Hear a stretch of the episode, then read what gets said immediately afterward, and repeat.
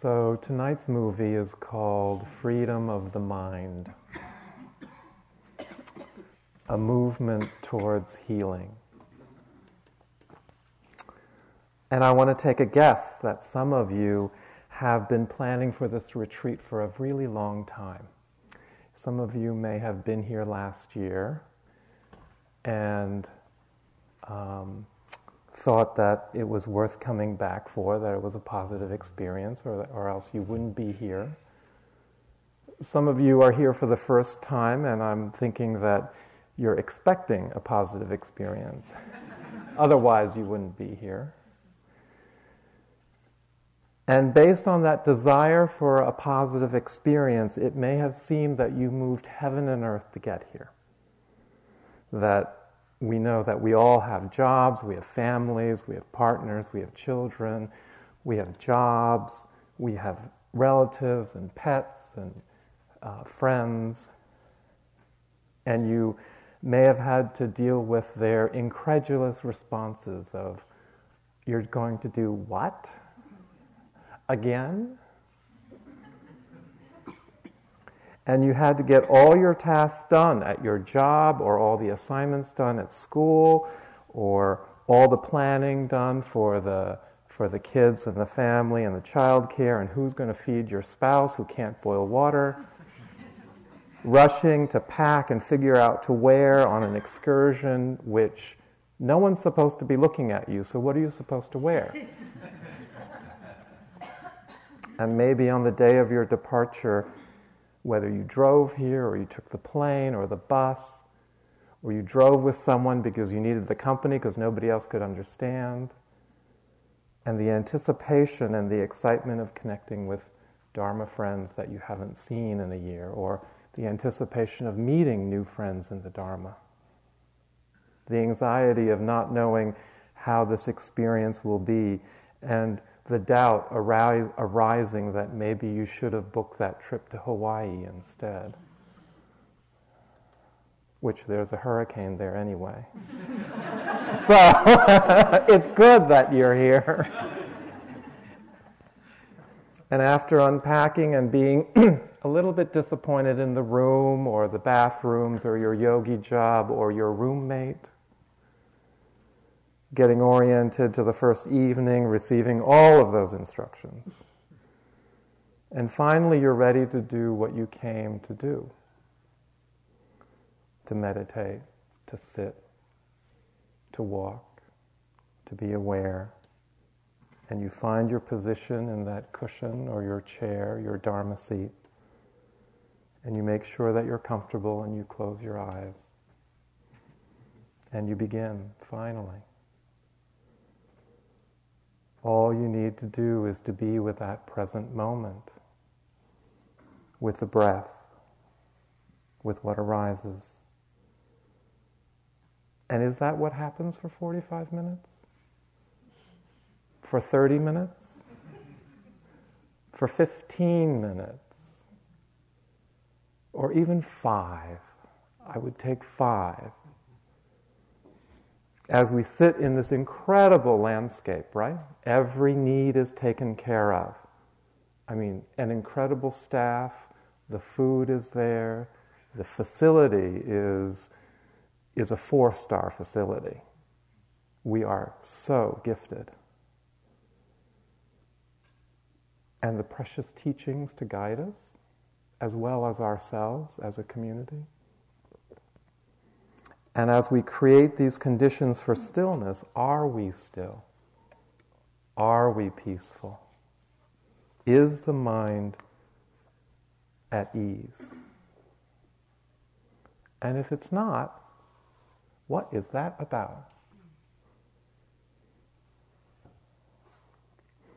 There are these energies that pull our mind away from our most sincere intentions to be aware that feed our difficult emotions, that create mount- mountains out of molehills, that write voluminous novels out of single thoughts, and create perpetual calendar of events of things to do. Right? these energies are called the hindrances. They are universal to our experience. I emphasize this because often we think that these experiences are only happening to ourselves, that we're the only person in the room experiencing this. Not. Completely not.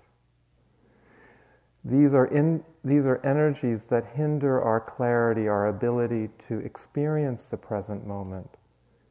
And there are five of them and some of you may have heard about these. So the first one is sense desire or wanting from the that arises from the six sense doors the eyes the nose the taste the ears the touch and the mind the mind heart the the mind heart is the sixth sense door in buddhist psychology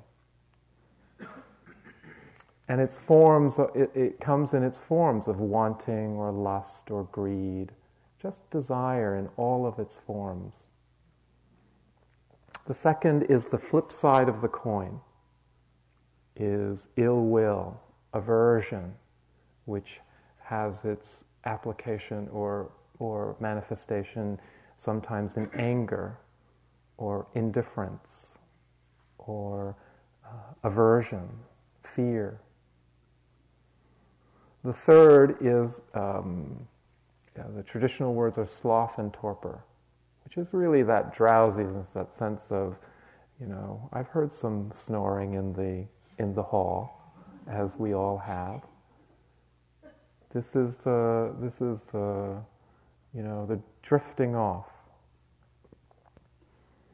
Fourth is the restlessness sort of the flip side of the drowsiness, the restlessness, the anxiety, the um, agitation, whether it's in the body or in the mind. And they're probably coexisting in relationship with each other. And the last, the fifth, is skeptical doubt. So I want to talk about these um, pretty generally because, just to give you a framework, because if we're going to further our practice, to deepen our practice, we actually have to find ways of navigating through them.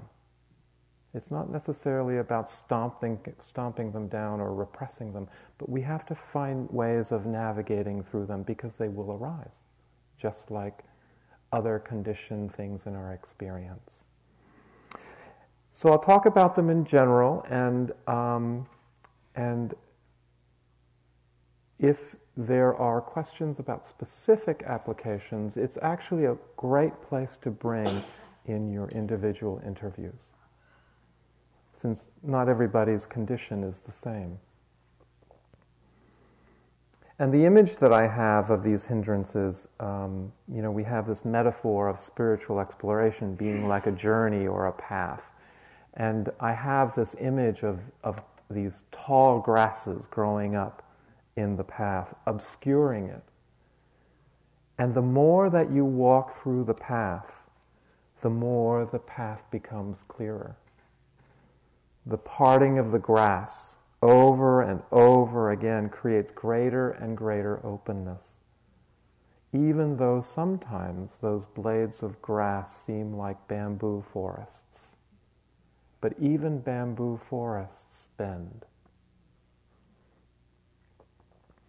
One of the, one of the uh, tools that has been helpful in my own practice is this acronym that uh, Michelle McDonald Smith uh, developed at IMS, and it's RAIN, R A I N.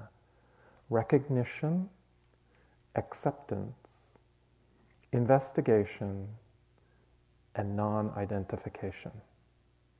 So that's just the framework that I'm going to be talking about, these hindrances.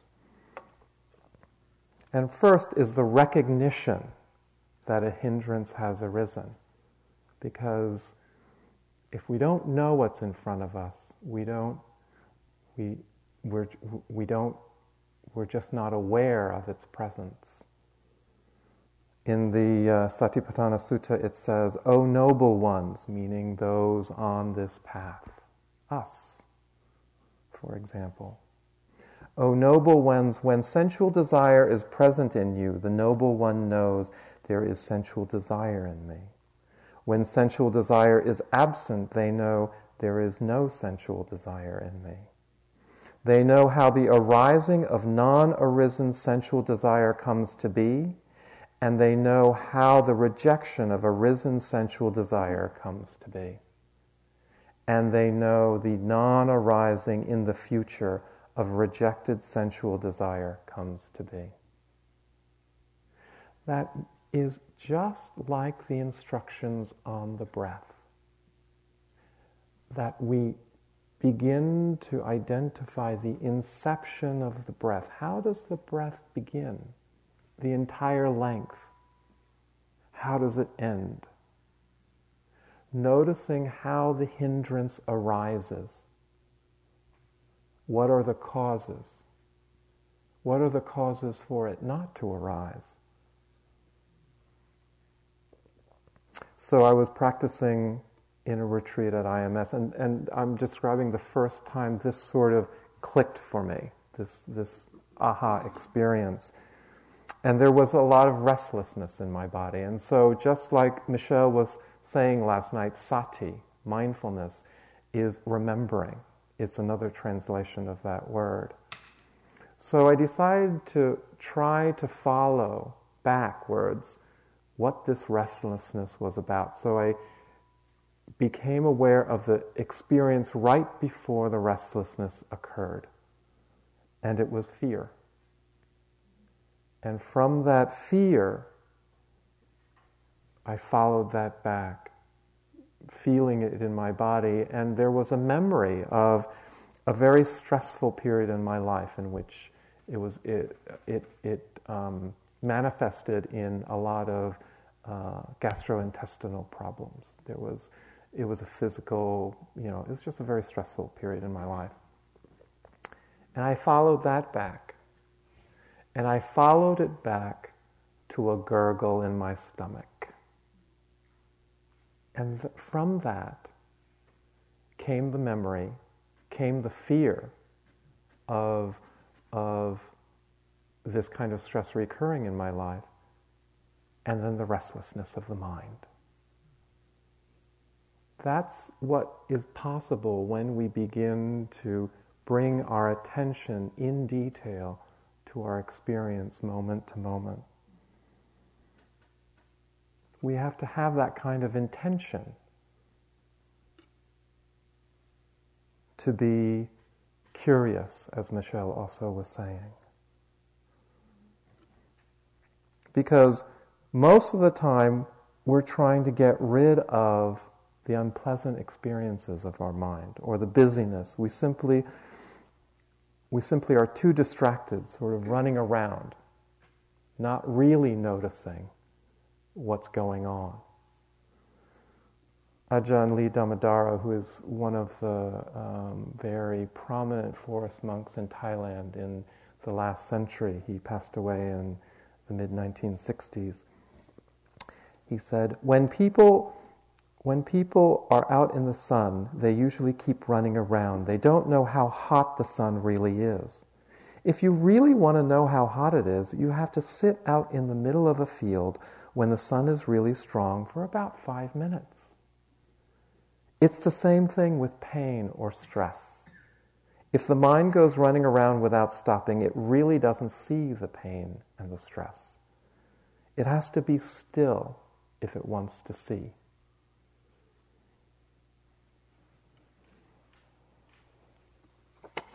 sometimes we um, experience this restlessness in, in a very simple experience called an itch. The body twinges and it gets, and the mind gets restless because it's disturbed that this is not something that I like. And usually, what happens? The hand goes to wherever it itches, and we get rid of it. And I wonder if anyone thinks that itching and itch is a life threatening condition. Because if you agree that it's not a life threatening condition, what is it like to experience the itch through the itch? Because you know it's not going to stay with you for the rest of your life. What is it like to stay through the body as it's restless and get to the other side? Because there is another side. And if you don't if you, if you are always in the mode of reactivity and, and, and, and the hand going to the itch, you'll never know what it's like to be on the other side.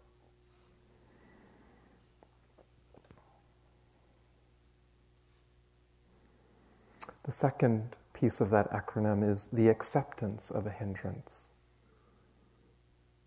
Letting go of our need to experience life in a certain way. Acceptance is really about our relationship to our preferences. Because we usually try to manipulate our life by holding on to or reaching out for things that are pleasant, or pushing away and running away, turning away from things that are unpleasant constantly. And usually the hindrances are unpleasant experiences. And we're forever trying to change that by making them go away.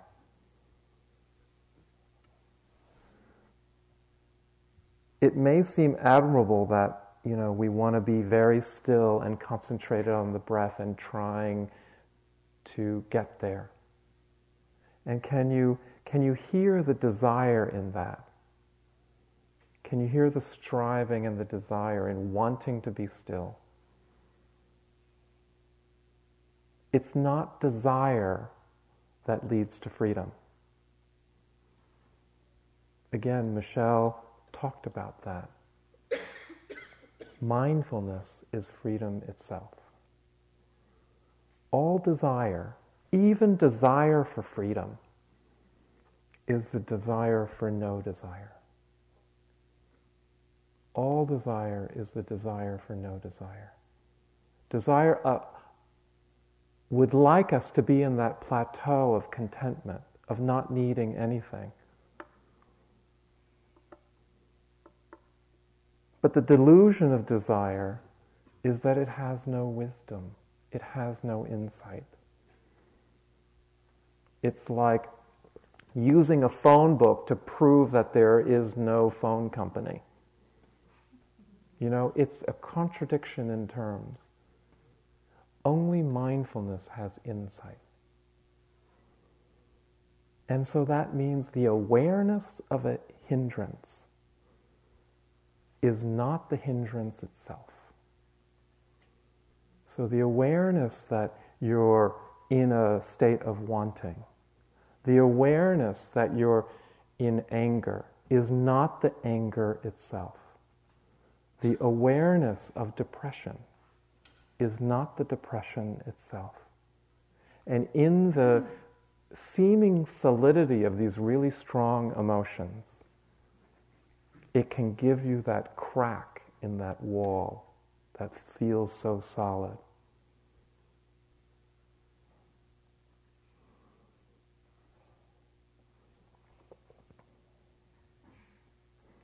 Many times we're caught in a hindrance, feeding a hindrance, like being angry at being angry, or being depressed at being depressed. You know, the, the, the non recognition, this is what I was saying before, the non recognition and the non acceptance feeds the hindrance. When you don't recognize something, you have no possibility of changing it. We can only change what we're aware of.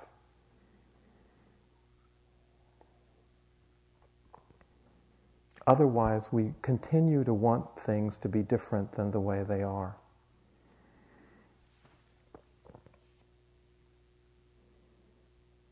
So, as a person of color and a gay man, I often don't see myself or hear my story in most of the meditation halls that are available. You may have had some of this experience. I wanted to, I wanted the people in the room to be who they were not. Can you feel the tension in that?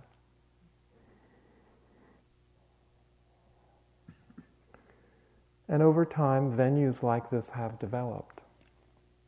But not every tre- retreat is like this. We know that, how precious this particular venue is. Cultural identity is a doorway into our spiritual exploration, regardless of how that identity manifests. But we can be attached to the door. And there is suffering if we desire only the door and cannot see what is beyond that. The freedom I wanted was to change the room, to be more like me. Over time, the freedom I got was to be able to practice anywhere, with anyone, under any condition, under any circumstance.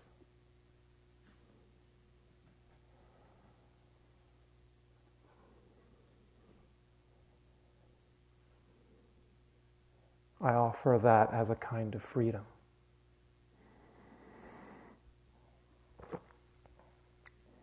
Third, investigation of a hindrance. And this is what Michelle was referring to around being curious. It's one of the factors of awakening, investigation, looking into what is really happening.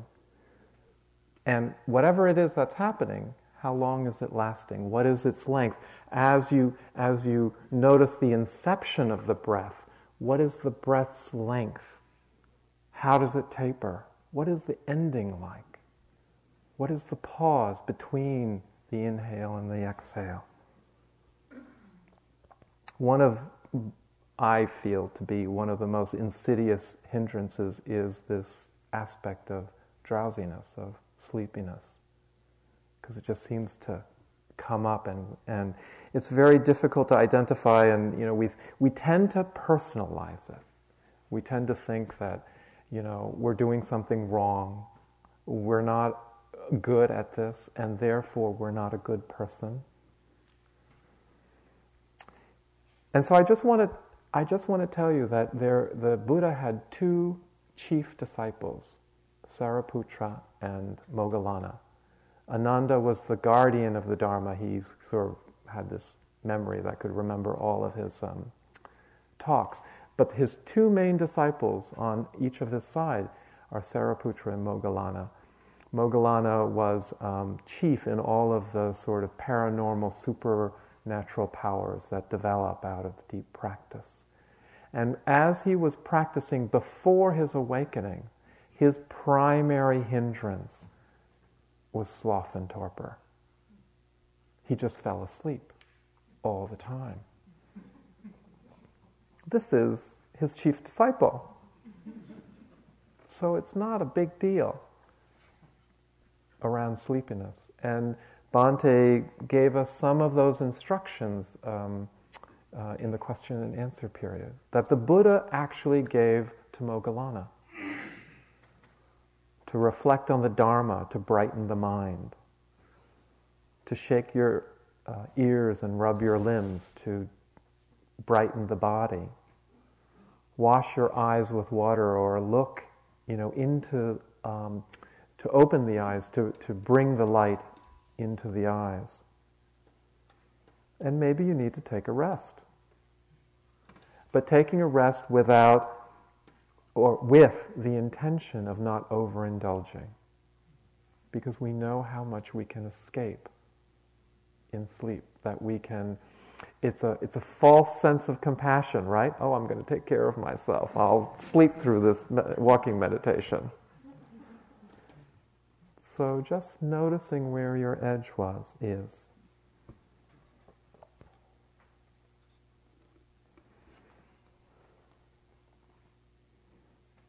And that's another aspect of walking meditation that Gina was talking about, that it balances our sitting practice. So that when the body is sluggish, your next walking period, take a fast clip. Walk quickly and see if that generates the energy in the body. Expand the length of your walking meditation. Walk from the meditation hall all the way down to the road and back.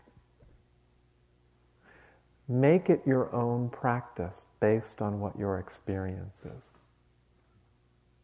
And allow this, this rhythm to develop for yourself sitting, walking, sitting, walking.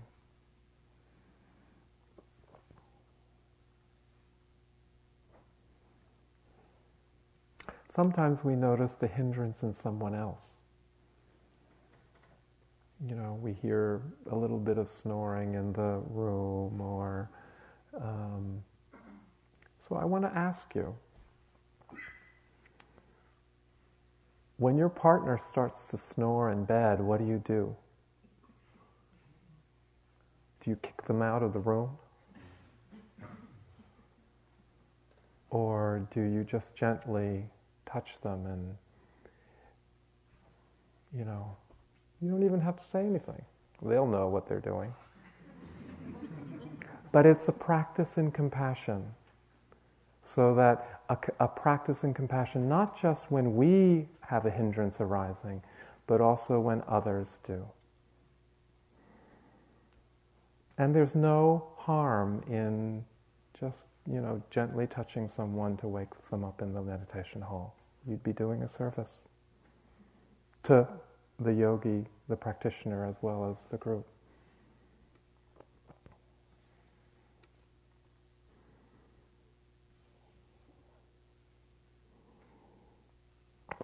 Non identification with a hindrance. So I've sort of alluded to that a little bit.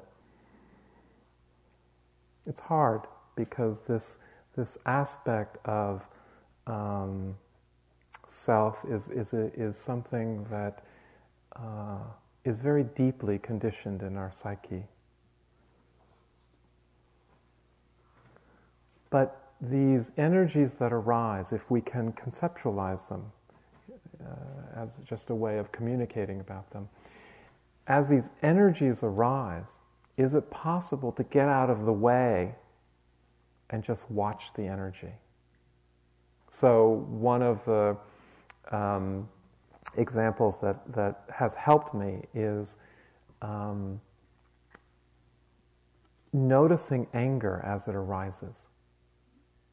Especially when you had nothing to do with whatever what was happening. So if someone is angry at you, just noticing that energy arise, that there was nothing that at fault that you did, and is it possible for that energy to go through you as opposed to get stuck? personalizing it. Oh, it's my fault. When you know on a deep level it's not. Happens to me a lot, you know, driving, you know, because I notice the road rage. And it's so much about what they're experiencing. It's so much about, you know, they're having a bad day. And I watch, I try to see that energy go through me as opposed to land on me.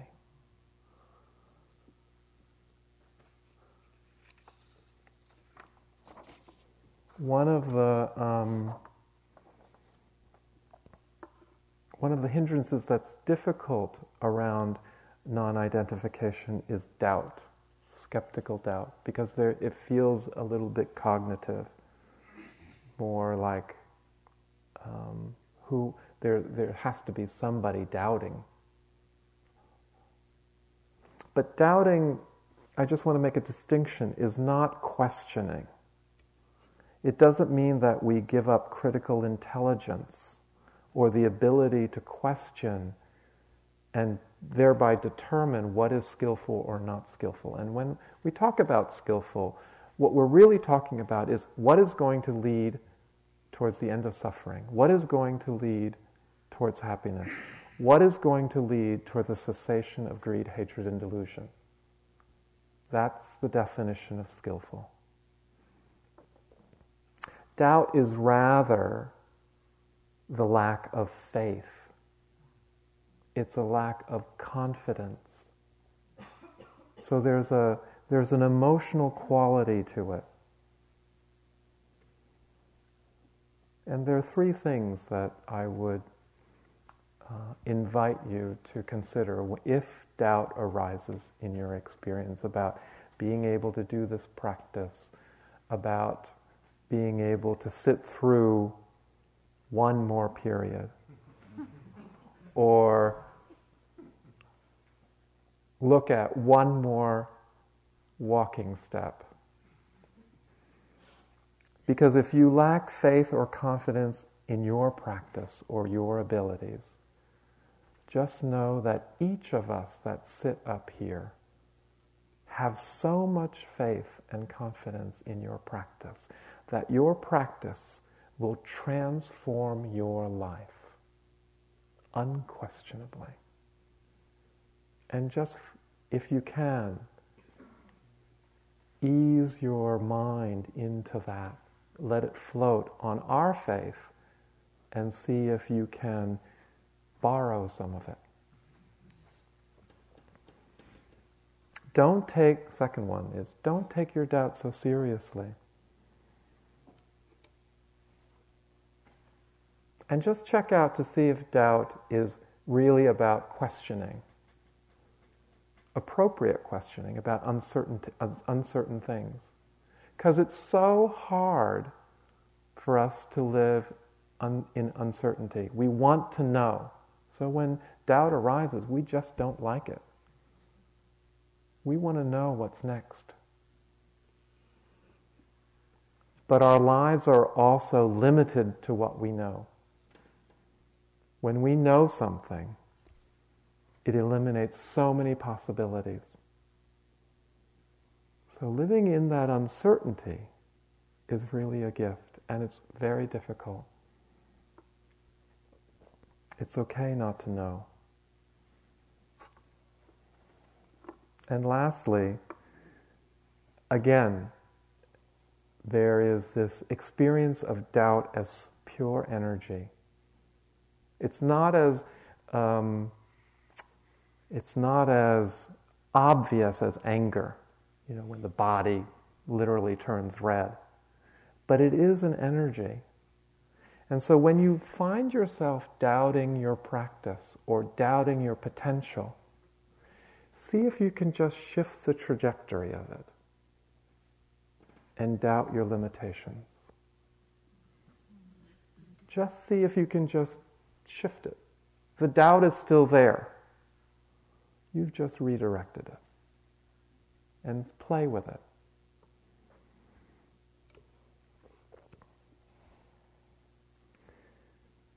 So these hindrances are, um, they can be really complex to work with because they're all f- interacting at the same time. It's never a linear process.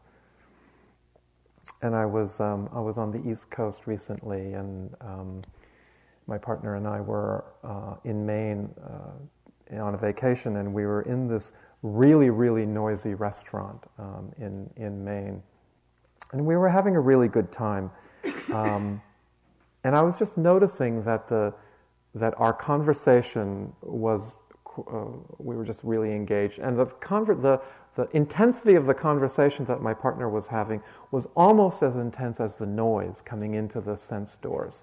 So just you know, like trying. I was talking in our group um, today about foreground background. That you can you can be listening to my voice in the foreground, but you know, in the background there are creaks of the chairs and people moving around. And if you really wanted to, you could bring those other sensations to the the foreground, and my voice becomes in the background. It, it, from your from your intention, you can actually move the object of your concentration and mindfulness. So, anyway, in this noisy restaurant, I became aware of this very young child, two, three years old, just screaming.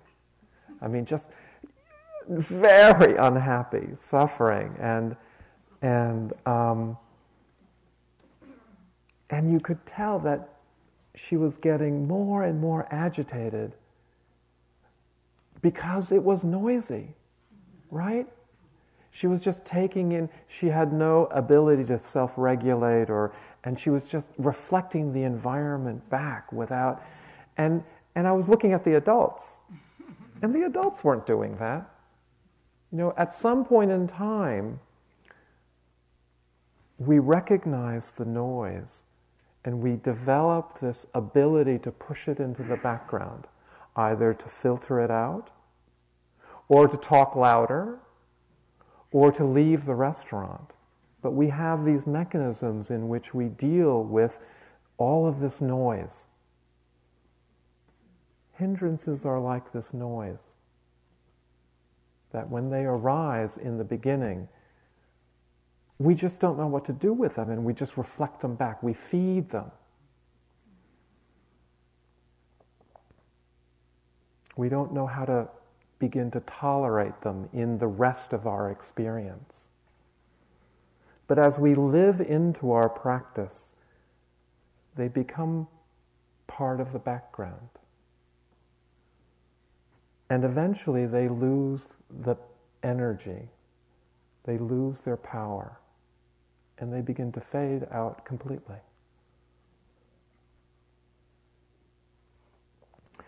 As we sit on our cushion or our chair, the noise of our whole life arises. It is said that when you sit on your cushion, your whole life comes up. This is more intense than any therapy session you have ever been to in your life. You know why? Because it's 24 7. It's not, you know, an hour a week. That is, you know, a very light experience compared to this. This is part of the purification process. How we see our lives with all its noise, and not how we wish things to be, but how is it really for us in this moment.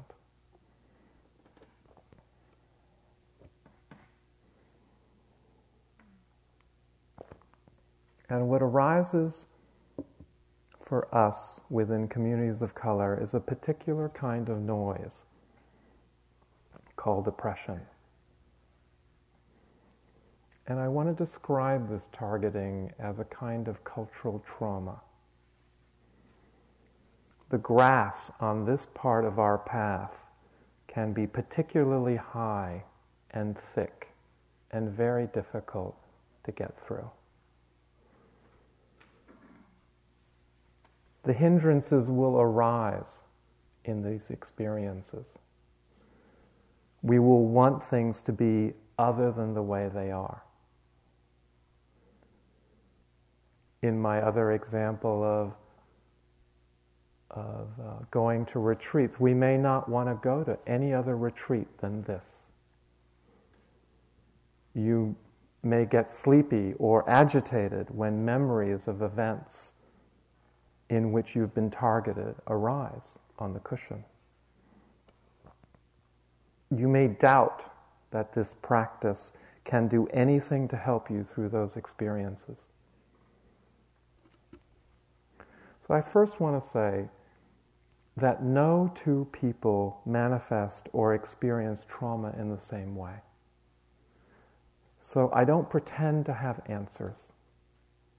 I can only share what my own understanding is about my own experience to date. And it probably will change. Uh, actually, it definitely will change as I live into uh, my future. Trauma is a suffering of an extreme event which persistently intrudes into our experience it actually disorganizes our experience with life because of the continuing re experiencing of that suffering. And it begins to condition us.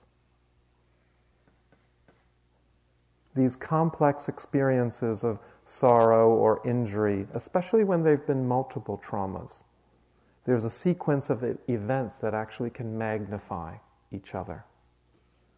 One trauma can magnify the next, leading to more and more suffering. And this is traumatic conditioning. There's a medical term called allodynia, which means that there's a, um, in certain circumstances, when you have an injury to the body, let's say you injure your knee in an accident, and it heals, everything is working about it. But if there's a re injury to it, even though it may just be a bump, the person experiencing it, experiencing an intensity that um, is either greater, is, is either the same as or greater than the, than the, the very first injury. Because it's a sensitized spot already. And within cross cultural psychology, there is this aspect of ethnocultural allodynia that our traumas magnify each other, our experiences connect. We may have felt this, I have felt this, when there's an injury that happens to us, which isn't catastrophic, right? It's not, it's not disorganizing in that way, and yet it tr- triggers a very deep memory of an injury in our past.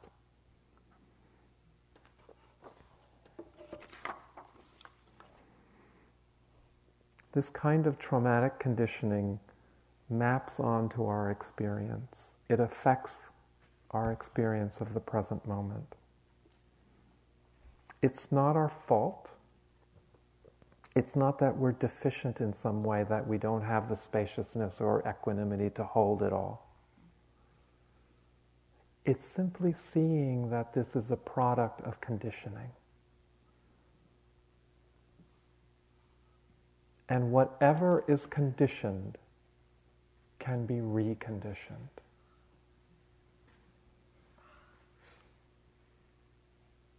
We cannot change that which we are not aware of.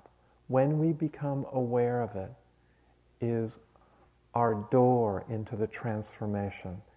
Do I want to stay here? Am I okay with this suffering? Or do I need to make a choice to change it? Some of you know that my father is going through some extreme medical difficulties right now. He got a recent cancer diagnosis that is quite um, uh, severe, and it has traumatized my parents. They're 91, so um, they're quite fragile in any case. And it traumatized them because it came on suddenly, um, and they had to navigate through a medical system, healthcare system that we know is totally dysfunctional. Not knowing, you know, the, the paperwork or the doctors or how to move through it. And what I saw them do was contract into the trauma of their original immigration into this country. When they came to a country in which the system didn't work for them, that they had to even give up their names, and that no one understood them. They couldn't understand the paperwork. And all they had was each other. And they developed this protective defense against the world in order to survive. And I saw this happening in 2007, 65 years after they immigrated that their defense mechanism that they defaulted to in, in crisis was even to push me away from, from being a caregiver or a helper. This is when our awareness is not with what is happening. We default to our previous conditioning, which can be really strong.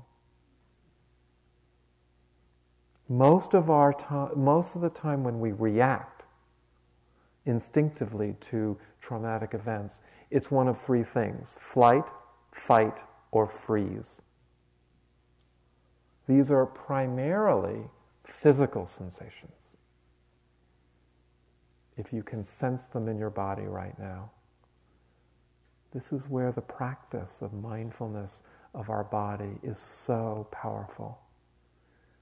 Because the physical sensations arising as the memory arises is not the original event. And our mindfulness gives us an opportunity to renegotiate our traumas with strengths and resources that we didn't have at that time. We have the possibility of getting through those experiences now and seeing the other side when it wasn't possible back then. And this is an incremental process. And this is, this is all the work of the progressive desensitization that clinical therapies offer. It's just another way of languaging it. One of the most important supports in this work is compassion. Compassion for where you are. And in the case of my parents, compassion for where they are. Holding them in this contracted state. I just, the only thing that I could do was to offer them options, continue to offer them options whether they decide to take them or not, whether they decide to push them away or not, so that they can have the visceral experience of just relaxing into the possibility. And as they began to trust that they weren't going to be harmed by some of these possibilities, I saw them begin to expand from this very contracted state.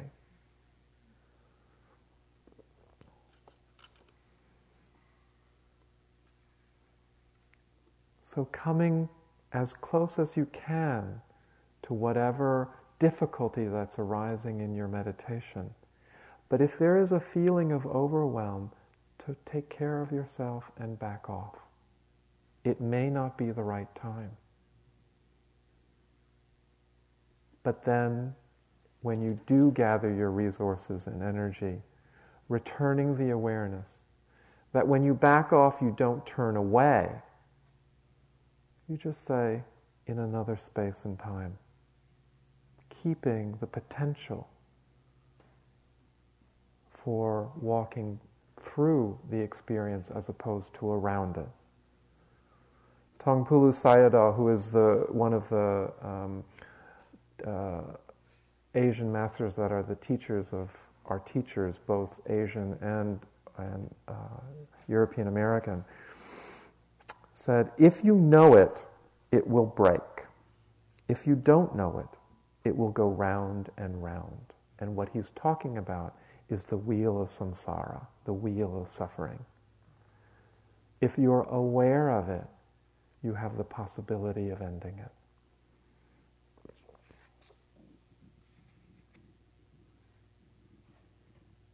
I told a story last year in this retreat about um, um, it was the hair story. You know, it was how I hid behind my hair for 37 years and, and how I came when, when I was ordained and the hair had to come off. Uh, the memory of, of the self hatred of how I looked and how I wanted to change how I look, and that's why I grew my hair long. And then I lost the memory. And having to experience the memory with the only thing was, was awareness. It's been a, uh, a little less than two years since I've had that experience. And I can honestly say, I kind of sort of like how I look these days. and I will tell you, this is a breakthrough for me that the kind of sorta is my healing process. Many of you may know the work of a, um, I think really special high school student, um, African American woman, Kiri Davis. She used to be a high school student. She's she's now not. But when she was 16, she created this video called "A Girl Like Me," and it she replicated the experiment of um, uh, Kenneth and Mamie Clark in the 1940s around um, African American children being given the choice of uh, a white doll and a black doll, and how often, and with the messages that they got from, from this experiment, and how often and how, how early a self image is internalized. And on an individual level, you can you know, maybe describe it as characterological. But when it happens across a culture, when it happens across a community, when it happens across many communities, this is an aspect of oppression. And as we work through our individual experiences with oppression, we change our collective, historical, and generational patterns in regards to our relationship with trauma and oppression. I hope you believe that's possible. Dr. Rinaldo Walcott, who's the chair of the Social Justice Department at the University of Toronto, says those who do not put their dead to rest are doomed to be haunted by the myriad ways in which traumatic histories return. The first step is to therefore acknowledge historical trauma. The next step is to recognize the forms in which residual trauma haunt us. Only then can we begin to talk about resolution and healing.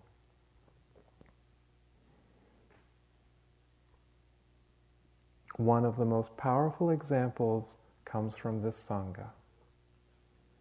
There is a sister who has come to many of these retreats. She lives in Tallahassee. And she learned the metta practice, the loving kindness practice. And I got a call from her earlier this year, and she decided with her local Sangha to bring the metta practice and sit under the trees in which African American men had been lynched, to begin to heal the legacy of slavery. This is the power of our practice.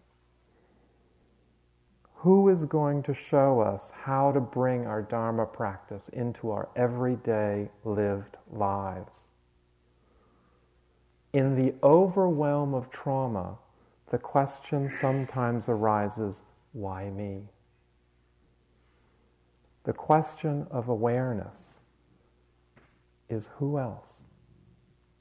Who else could possibly know how to heal our lives? Can you feel the potential impact of the Dharma on our communities, on our society, and our world? It is not just about your practice or your awakening or your freedom. It's not about personal salvation. It's about transformation of our whole communities and our world. There's a direct connection between what you do here in retreat and how we are in the world. The creation of peace in the world that so desperately needs it is no def- different than the creation of peace within ourselves in this retreat. Our practice is not some postponement into some unknown future of our freedom. We are creating moments of freedom right now for ourselves and the world, and the world yet to be. Michelle began her talk with a dedication to our ancestors. And so I end it by saying, my talk, by saying, we are the ancestors of the generations yet to be. We are the elders, regardless of our anatomical age. We are both supported by a lineage, and we are the lineage yet to be of this, of this stream of liberation. This is the magnitude of our practice. Feel the collective embodiment and the possibility of transformation from our practice. Because this is the great journey that we're on. And it is possible. Because the Buddha said he would not teach that which we could not do. So freedom is possible in this lifetime.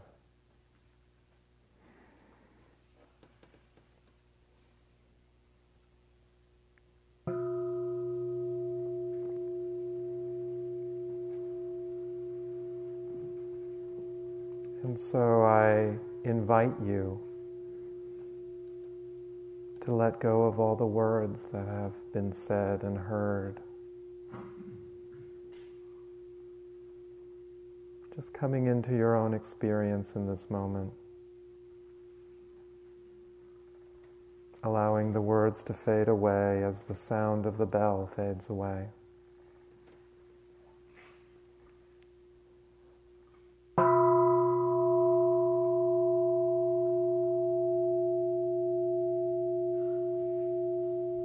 Letting go of the words, allowing yourself to sink into and be held by the experience of this moment.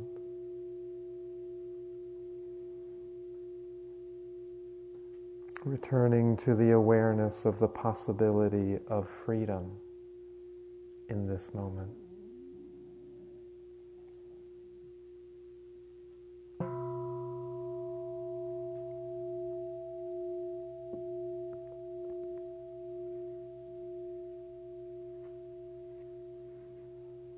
Thank you for your attention and patience in the Dharma.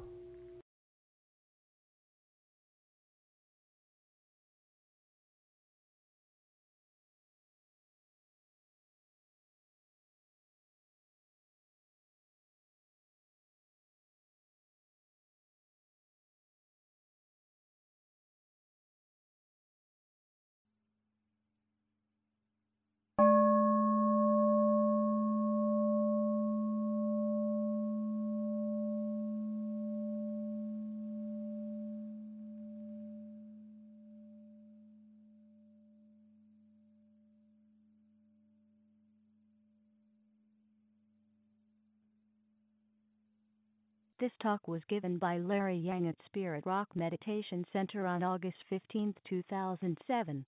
It is an offering of the Dharma Seed audio.